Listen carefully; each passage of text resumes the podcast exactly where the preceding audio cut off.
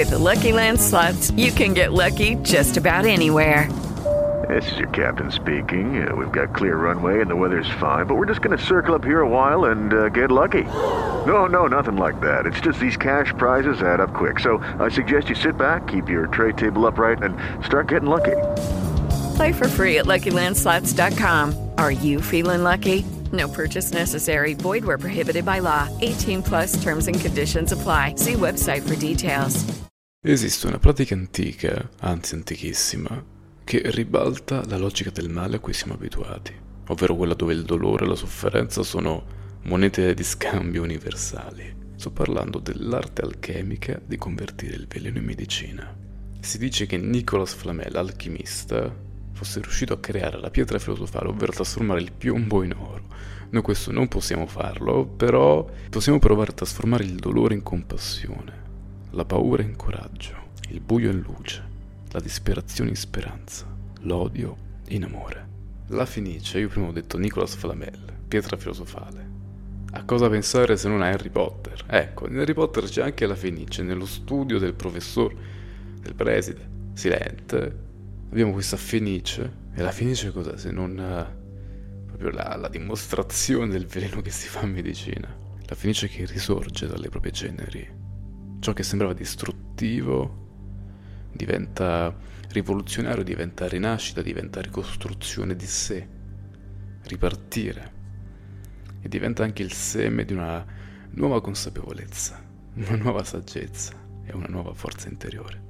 Oggi vorrei parlare proprio di questo, ma non sarò da solo e non sarò io a parlarne, perché avremo qui il primo ospite di considerare. Dopo un anno è giunto il momento di abbracciare l'incontro e di trasformare e considerare anche in una piattaforma di dialogo, di confronto e di, e di scambio. infatti oggi ci sarà un amico, un grande creativo, attore, poeta, visual artist, anche stand-up comedian da poco e che mi ha insegnato, io lo conosco da un po' di anni ed è stato proprio lui a introdurmi a questo concetto, ovvero trasformare il veleno in medicina quindi ho pensato chi se non lui. E quindi avremo oggi qui come ospite Valerio Di Benedetto. Ciao, questo è Considerare, il nostro piccolo avamposto luminoso in mezzo al buio, uno spazio in cui rilassarci e cercare insieme i miracoli del quotidiano. Spero stiate bene. Mettetevi comodi bevete qualcosa e cominciamo. Benvenuti.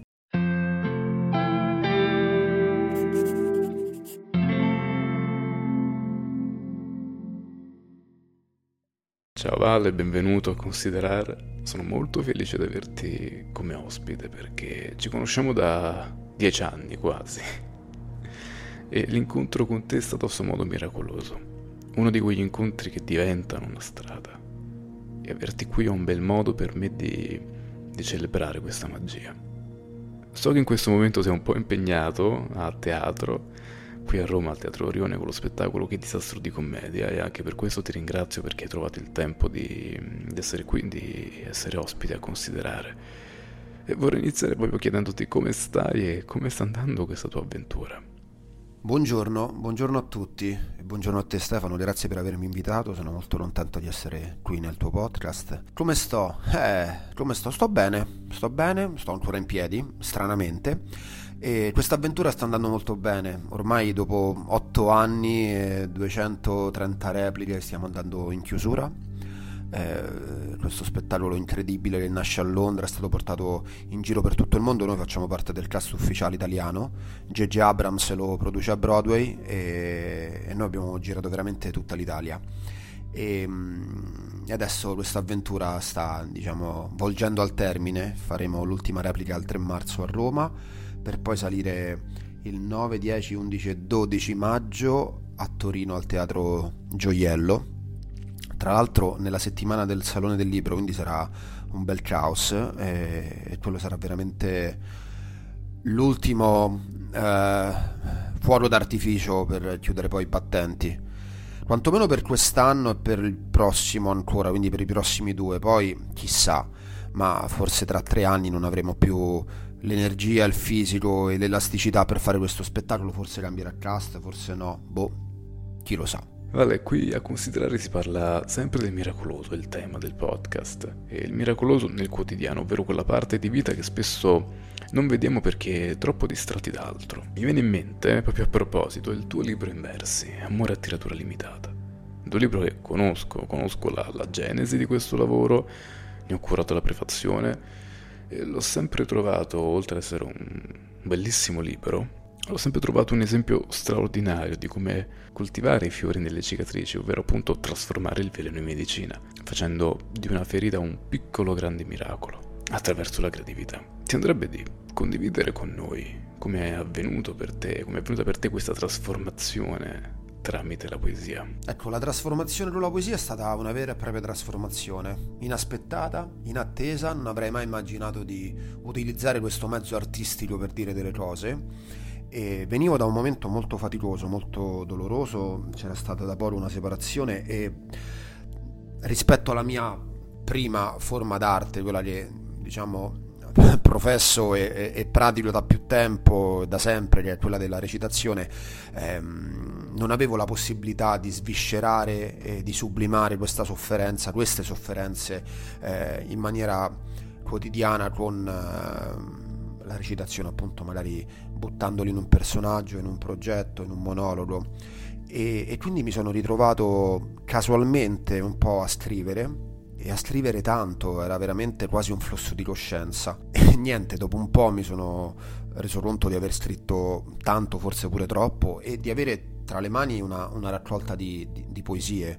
E, e, ho deciso di, di, dire, ok, se questa... Se questa um, diciamo, se questo processo artistico di trasformare veramente il veleno in medicina è servito a me sicuramente potrà servire anche a qualcun altro. Allora è giusto che io dia forma e voce a queste poesie magari in una raccolta in un libro che sia di incoraggiamento per tutte quelle persone che magari stanno soffrendo o stanno vivendo un momento buio e, e, e vedono in questo libro il, il risultato di, di un percorso no, di rinascita e prendano ispirazione non tanto dalle poesie in sé, ma da tutto il percorso che c'è stato per arrivare a quelle poesie.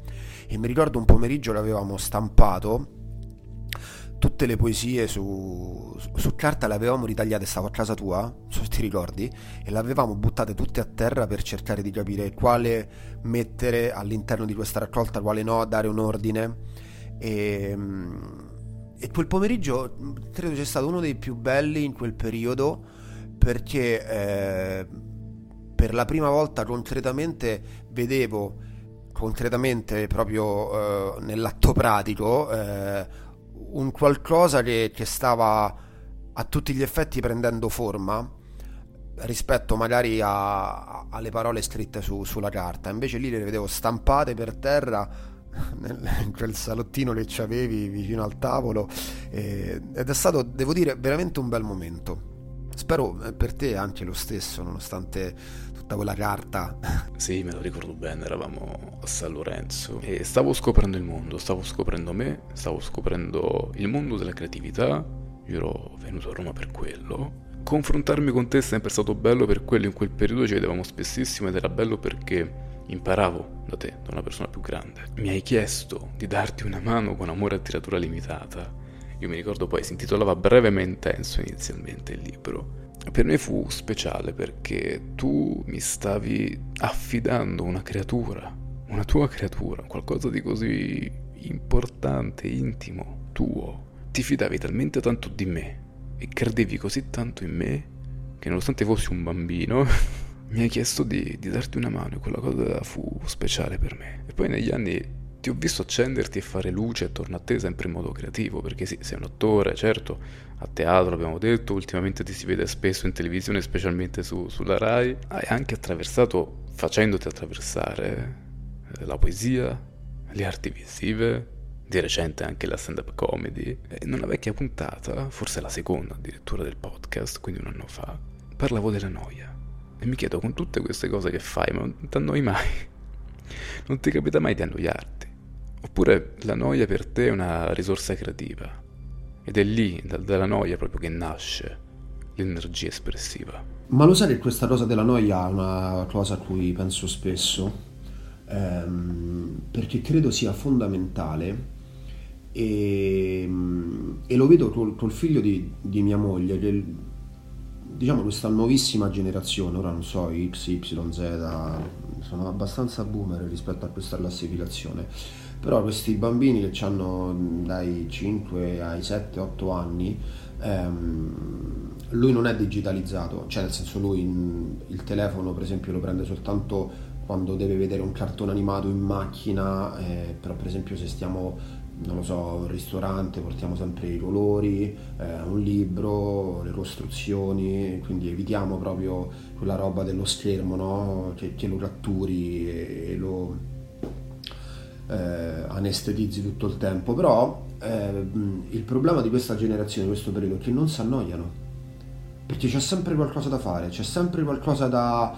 e in parte anche colpa nostra, degli adulti che eh, io lo vedo, no? Non è che sei un genitore, eh, un pessimo genitore se tuo figlio per un'ora al giorno sta nella sua stanza a non fare niente, invece no, allora facciamo fare eh, calcio, poi basket, poi musica, poi questo, poi quell'altro, e, cioè diventano delle trottole. Invece mi ricordo che quando io ero piccolo la noia era fondamentale perché nella noia si creava. Con la noia attivavamo un processo di creazione che ci portava poi a fare delle cose estremamente creative. E, um, ci penso spesso nella misura in cui in questo periodo storico um,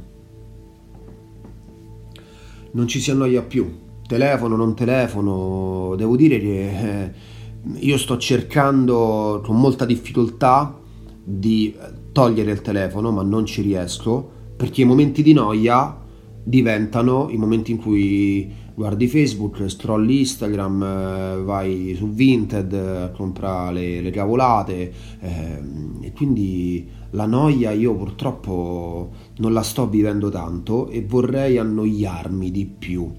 Ehm, anche perché tutta questa roba qui eh, che ho citato adesso è un, è un palliativo anche per sfuggire alla sofferenza magari una delusione lavorativa un qualcosa che non è andato. Io vabbè dai non ci penso adesso mi butto su, su Instagram così.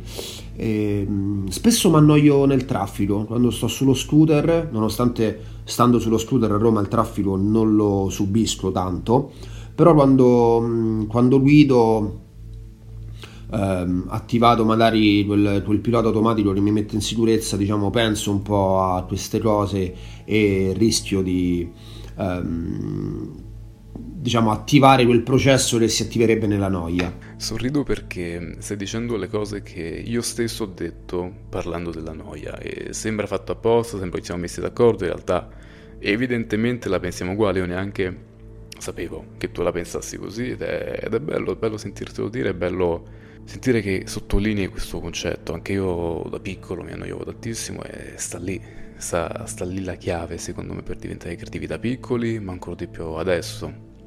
Appunto noi abbiamo questi impulsi continui a guardare, guardare, guardare, guardare, non, non sappiamo che fare, non abbiamo l'inventiva, aspettiamo che qualcuno o qualcosa ci dica cosa fare perdiamo anche iniziativa secondo me. La noia invece ci, ci impone di prendere di, le iniziative, di trovare un modo per far accadere qualcosa, perché se non lo facciamo noi non lo farà nessun altro. E proprio a proposito di questo, del fare qualcosa, tutta la poesia poi è passato molto rapidamente all'arte visiva. Chi ci ascolta e abita a Roma, puntata omologata, anche qui si parla di Roma, almeno una volta puntata bisogna farlo, sarà sicuramente incappato in una delle tue opere, una delle tue serrande sparse in giro per la città, firmate umanamente in bilico. Eh, umanamente in bilico è un è il passaggio successivo, cioè quello che può essere Batman per Bruce Wayne o Superman per Clark Kent, nel senso sono le mie vesti da uh, supereroe con la bomboletta, neanche poi così tanto supereroe perché non è che faccia niente di uh, incredibilmente supereroistico, né tantomeno lo faccio in modo illegale, quindi eh, velocemente incappucciato per non essere colto in flagrante e pagare delle multe.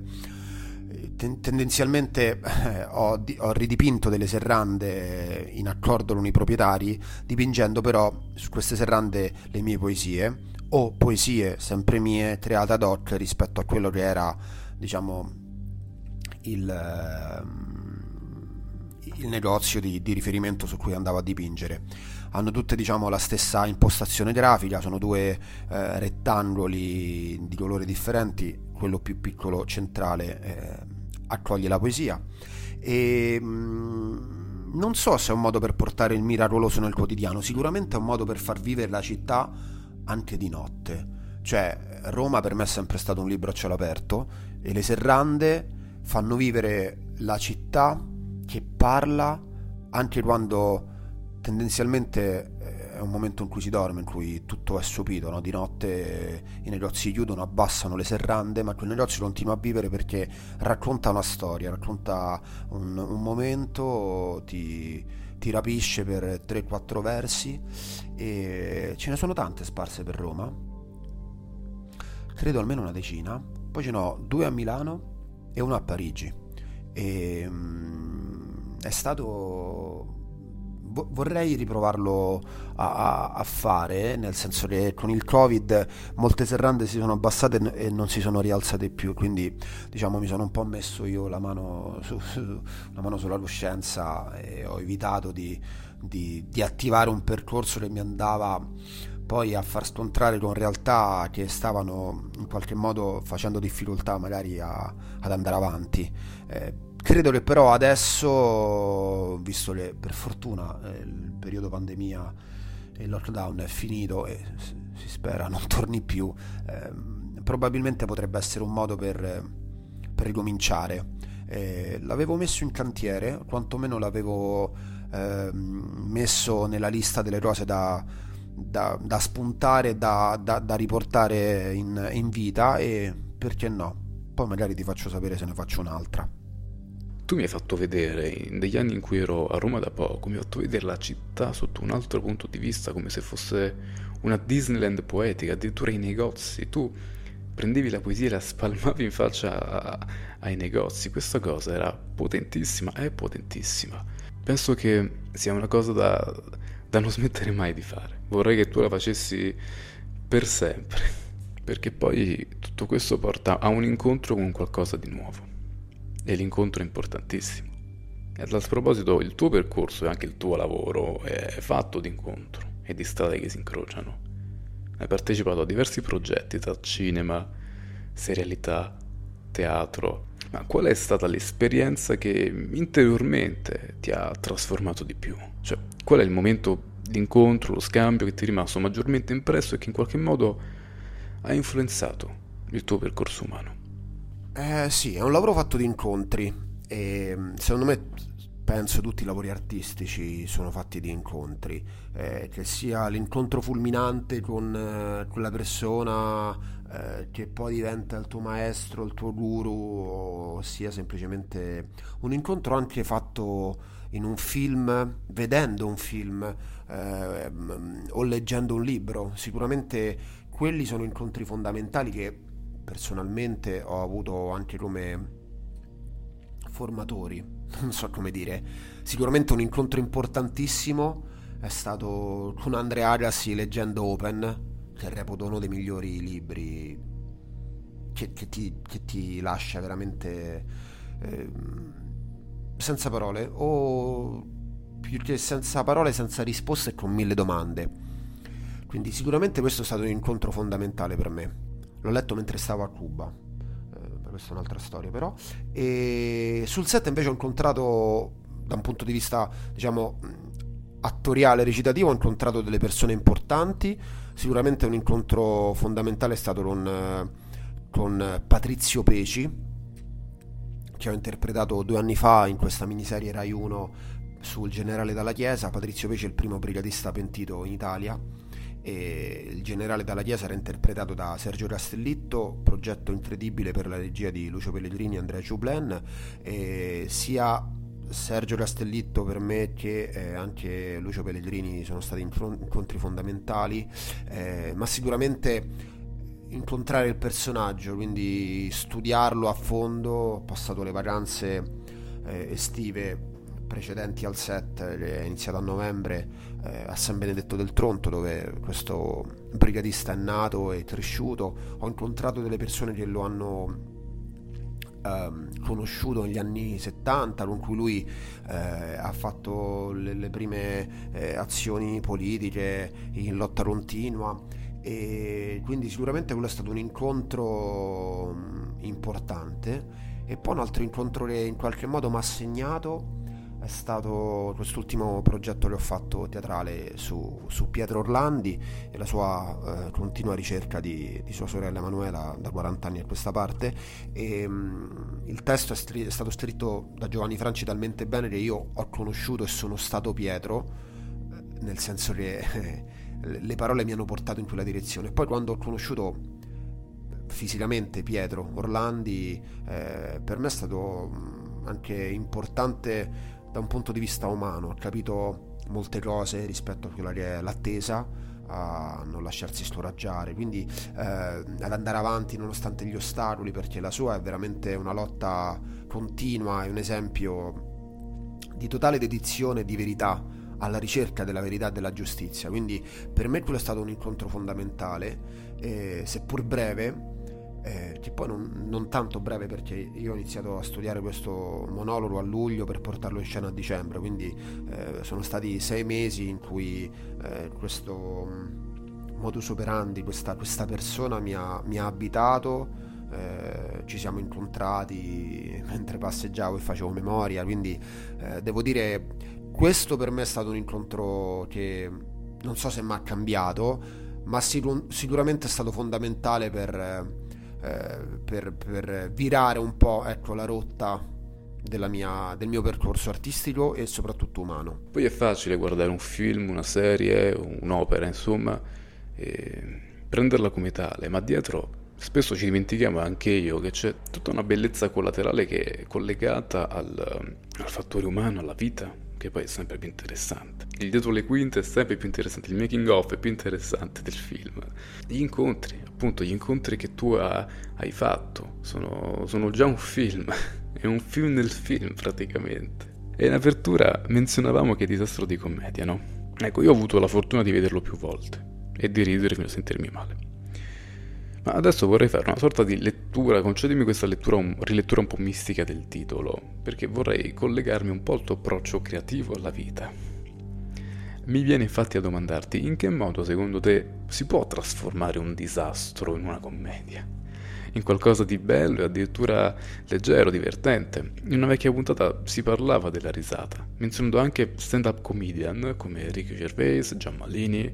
Per te che ultimamente hai anche cominciato questo percorso, di stand-up comedy. La risata è un mezzo di guarigione. Sì, io credo che la risata sia fondamentale e, mm, ed è proprio un approccio alla vita proprio differente. E, nel senso, si può trasformare un disastro in una commedia nel momento in cui non ci si prenda troppo sul serio e si ridimensioni sempre un po' il tutto e ci si renda conto che ehm, non siamo noi al centro dell'universo, ma siamo al centro del, della nostra vita che però è all'interno di un sistema molto più grande, no? Quindi citando una vecchia pubblicità che forse tu neanche conosci, Vodafone, il mondo intorno a te, non è così.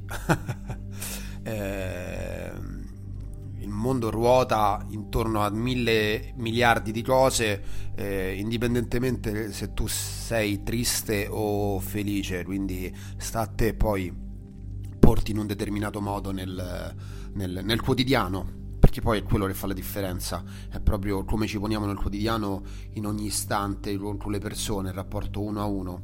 E sì, Ricky Gervais per me è veramente un grande, un grande filosofo più che stand-up comedian. Io ho iniziato da poco a fare stand up, nel senso l'ho sempre fatta in privato, eh, tra le cene, con gli amici, raccontavo cose, ma non sono mai salito su un palco per raccontarle. Da un paio d'anni lo sto facendo perché mi sono buttato, perché ho detto perché no, poi se mi piace mi diverte continuo a farlo, se non mi diverto, non mi piace, mi rendo conto di non essere in grado, mollo, tanto lo posso decidere soltanto io se questa cosa fa per me oppure no, rispetto poi al risultato che, che ottengo, eh, cioè se faccio o meno ridere e se sono o meno a mio agio.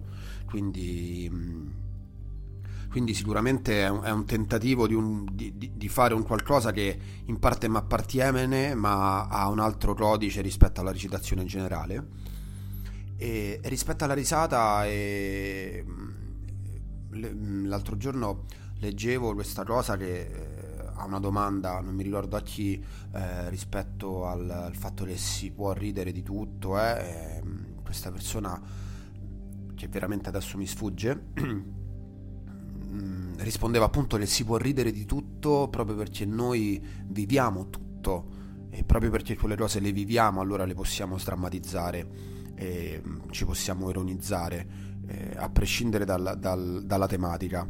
E poi mi ricordo una mh, dichiarazione molto precisa di Gibi rispetto a quello che era satira oppure no. Eh, quindi rientriamo sempre nell'ambito della risata che può sfociare nel black humor. Come lui diceva che la risata, che la satira ha, è a senso unico, va dal basso verso l'alto, da, dai deboli verso i forti, dai poveri verso i ricchi, altrimenti se la freccia ha un'altra direzione, la direzione opposta, in realtà è una sorta di eh, prepotenza, no? Di sopruso. Sai, parlando con te mi viene in mente una citazione di Daisaku Ikeda, ovvero la leggo. Qualunque fiore tu sia, quando verrà il tuo tempo sboccerai.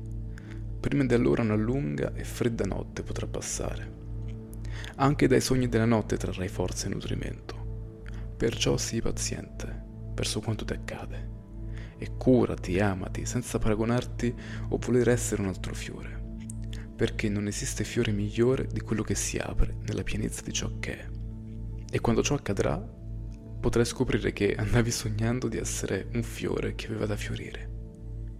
Ecco, Vale, il tuo è un percorso fatto in maniera inevitabile anche di, di, tante attese. Per qualcuno può essere anche un percorso fatto di momenti di profonda crisi e di messa in discussione di sé. Allargando un po' il discorso, soprattutto oggi, avere meno di, di 30 anni, ma purtroppo pure meno dei 40, sembra un po' una condanna all'incertezza, a un futuro non umanamente in bilico, ma perennemente in bilico. Ecco, tu hai mai sperimentato dei momenti di blocco o di dubbio interiore? E se sì, come sei riuscito a superare questi ostacoli e a riconnetterti con il tuo centro? No, Stefano, la vera domanda da farmi è quando non hai sperimentato momenti di blocco o di dubbio interiore? Cioè c'è un momento in cui non li hai sperimentati e ti sei dato alla felicità e alla gioia? perché sono... Mm, cioè la crisi per me è costante, ma non perché io ne sia... Ehm, masochisticamente eh, attratto, ma perché purtroppo il mio lavoro è fatto di, di, queste cose, è fatto di provini fatti a giugno, questa è un'esperienza ultima per una serie Netflix che avrà tre stagioni. Eh, a metà ottobre finalmente, dopo lunghe trafile, eh, mi dicono che mi hanno preso eh, per 30 pose, quindi comunque un ruolo molto importante. Dopo una settimana mi dicono che la produzione ha tagliato il budget, ha tagliato due personaggi, tra cui il mio. E lì tu dici, vabbè, ma allora... allora io che cosa devo fare qua? Cioè, quindi, mh, mm, e questo è un esempio di tanti di provini fatti arrivati in finale poi prendono un altro però vabbè quello fa parte del gioco oppure eh, improvvisamente il personaggio che, per cui danno eh, provinato prende improvvisamente 20 anni e quindi cercano un 55enne invece che un 35enne e anche lì dici ok va bene quindi tendenzialmente queste crisi che io vivo perché mi sto domandando anche perché io eh, le viva così costantemente, qual è la trasformazione karmica che devo andare a, a, a sviscerare, a colpire e, a, e veramente a, manifestare, eh, però io ci sto nel pieno proprio della, della crisi e, e mi rendo conto che la supero ogni volta che ritorno alla mia centratura. Quindi hai perfettamente ragione, gli ostacoli li supero nel momento in cui mi riconnetto con il mio centro. E, e, posso in qualche modo ridimensionare il tutto, no? Come dicevo prima, eh, non, il mondo non gira intorno a me, sono io che sto all'interno di un meccanismo che ha determinate dinamiche eh, posso decidere se farmi fagocitare da queste dinamiche, cioè subirle, oppure esserne eh, consapevole, ma non essere appunto eh, risucchiato da questo vortice. E, mm, è una sfida costante per chi non vuole accontentarsi. Eh, anche questo sembra uno spot della Gillette, tipo, no? per chi non deve chiedere mai, no? Che, che, spot, era questo? Non mi ricordo. E, um, però sì, la, la, crisi secondo me è, è, è fondamentale per, per, creare una crescita e per creare eh, un qualcosa di, di artistico, di nuovo e di bello. Il punto è eh, non soccombere alla crisi e quindi avere gli strumenti, e questo io lo faccio per esempio col buddismo da ormai eh, quasi 13 anni, eh, riconnettendomi al mio centro e cercando appunto una mia stabilità interiore che mi permetta di non cadere, quindi di oscillare vacillare nel dubbio, magari rientrare nella noia, ma rimanere comunque saldo, centrato e non spezzarmi è importantissimo quello che stai facendo, condividere questi racconti è fondamentale perché siamo così saturi della retorica del o il fallimento o il successo, non c'è via di mezzo, soprattutto sono due cose separate che ti marchiano fuoco, che cioè, questa retorica sta distruggendo psicologicamente le persone. Ogni volta che sento o vedo qualcuno parlare in maniera così sincera e umana de- de- del percorso, perché il percorso è inevitabilmente fatto sia di successo che di fallimento, è come lo yin e lo yang, è, è un abbraccio, si abbracciano e, e, si completano, non esiste l'uno senza l'altro, e io mi emoziono e sono felicissimo perché, perché è una cosa che ti, va, ti fa anche sentire meno solo. Qualche settimana fa leggevo questo articolo che era una trascrizione di una conferenza, diciamo, con i tre registi messicani Alejandro Iñárritu, Alfonso Cuarón e Guillermo del Toro. E Iñárritu diceva questa cosa, ovvero dopo aver vinto qualche Oscar pensavo che avrei avuto vita facile, invece ancora oggi mi capita che mi dicano di no a dei film o che io ci metta 5-6 anni per farli. E del Toro ha detto una cosa bellissima che veramente mi ha commosso e mi sono sentito bene.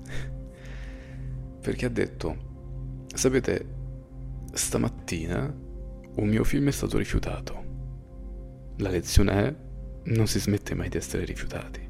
E quella cosa è bellissima, vedere un mostro sacro come del toro, che nonostante tutto lotta e ancora non ha tutto facile, ancora fallisce e ancora viene rifiutato e ancora bussa alle porte, le porte rimangono chiuse o gliele sbatto in faccia e il fatto che lui abbia la serenità di dirlo, questo è, è bellissimo ed illuminante, quindi ti ringrazio perché tu hai fatto la stessa cosa, sono sicuro che farà benissimo a chi sta ascoltando. Ma qui siamo nella casa del miracolo e quindi ti chiedo, cos'è il miracolo per Valerio? Non lo so che cos'è il miracolo per me, mm, non so neanche se, se esista. Ogni volta che sento la parola miracolo penso a Troisi e la Lorena in uh, Ricomincio da tre, sta un miracolo e un miracolo. che mi fa sempre molto ridere la scena iniziale, che loro parlano del fatto che il padre preghi tutti i giorni, tutte le sere la Madonna per far ricrescere la mano. E tu dici, eh, ma quello devi pregare intensamente, c'è cioè, miracolo e miracolo. E non lo so, sicuramente mh, mm, non credo sia un miracolo perché non, non, credo sia un qualcosa che venga dal cielo da un'altra parte senza nessun tipo di sforzo.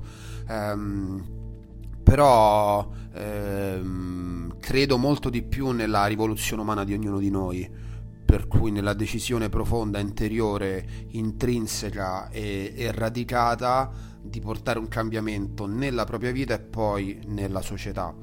Quindi eh, il miracolo vero, secondo me, a questo punto, in questa analisi che sto facendo adesso con te eh, live, mi viene da, da, dire che è il momento in cui una persona decide di risvegliarsi a questo cambiamento. O comunque c'è un qualcosa per cui gli, mh, mm, si attiva nella mh, mm, propria vita questo cambiamento. E anche questo è il bello del, del confronto, del dialogo, no? Perché io, io e te abbiamo un background anche simile per certi versi, Però su questo siamo proprio agli antipodi. Per me il quotidiano riserva, riserva miracoli a ogni angolo e il miracolo non è necessariamente eh, tu citavi o oh, miracolo, no, non è necessariamente quello, è anche un momento semplicissimo, non deve essere nulla di straordinario, anzi per me le cose ordinarie poi sono le più straordinarie, però è, non è un miracolo religioso biblico quello di cui parlo io, però è bellissimo chiacchierare perché appunto si ha l'opportunità di confrontare diversi punti di vista ed è stupendo. Vale, di solito a fine puntata,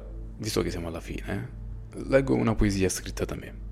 Oggi però non mi sembra il caso, avendo te qui, che non solo sei un attore, quindi leggi molto meglio di me, ma sei anche un poeta e hai scritto delle poesie bellissime. E non posso che chiederti quindi se ti va di, di leggerci qualcosa di tuo. Sarebbe un bellissimo dono al podcast. Beh, grazie, questa cosa mi, mi, onora tantissimo e come dirti di no. E, mm, quindi ti leggo, eh, sai quale ti leggo? Ti leggo Atlante che tra l'altro è una poesia che io ho anche dipinto su una serranda eh, verso eh, Nuovo Salario. Poi se cercate su Instagram Umanamente Empirico ci sono le foto delle serrande con eh, i rispettivi indirizzi sotto se volete andare a fare un tour o cercarle. E, mh, mm, come sai i, i titoli delle mie poesie sono parte integrante del, della poesia stessa, cioè non sono molto slegati e, assolutamente e Atlante appunto è questa figura mitologica che, che sorregge il mondo. E la poesia recita così. Atlante di tutti i muscoli allenati del mio corpo stanco soltanto il cuore ancora non riesce a sollevare il peso della tua assenza.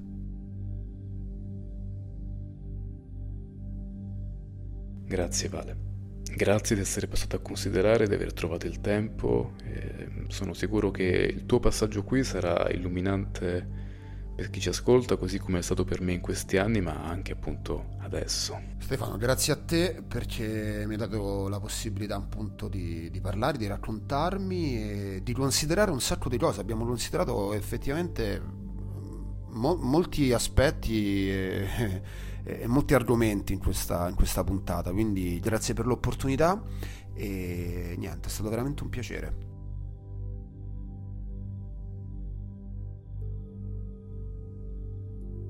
E finisce qui questa puntata di considerare la prima chiacchierata. Spero che sia stata una bella chiacchierata, per me lo è stato. Potrebbe essere la prima di tante, chissà. Sarebbe bello avere più ospiti qui al podcast e chiacchierare perché perché è bello lo scambio, è bello il confronto, è bello l'incontro. Grazie di aver ascoltato. Considerare.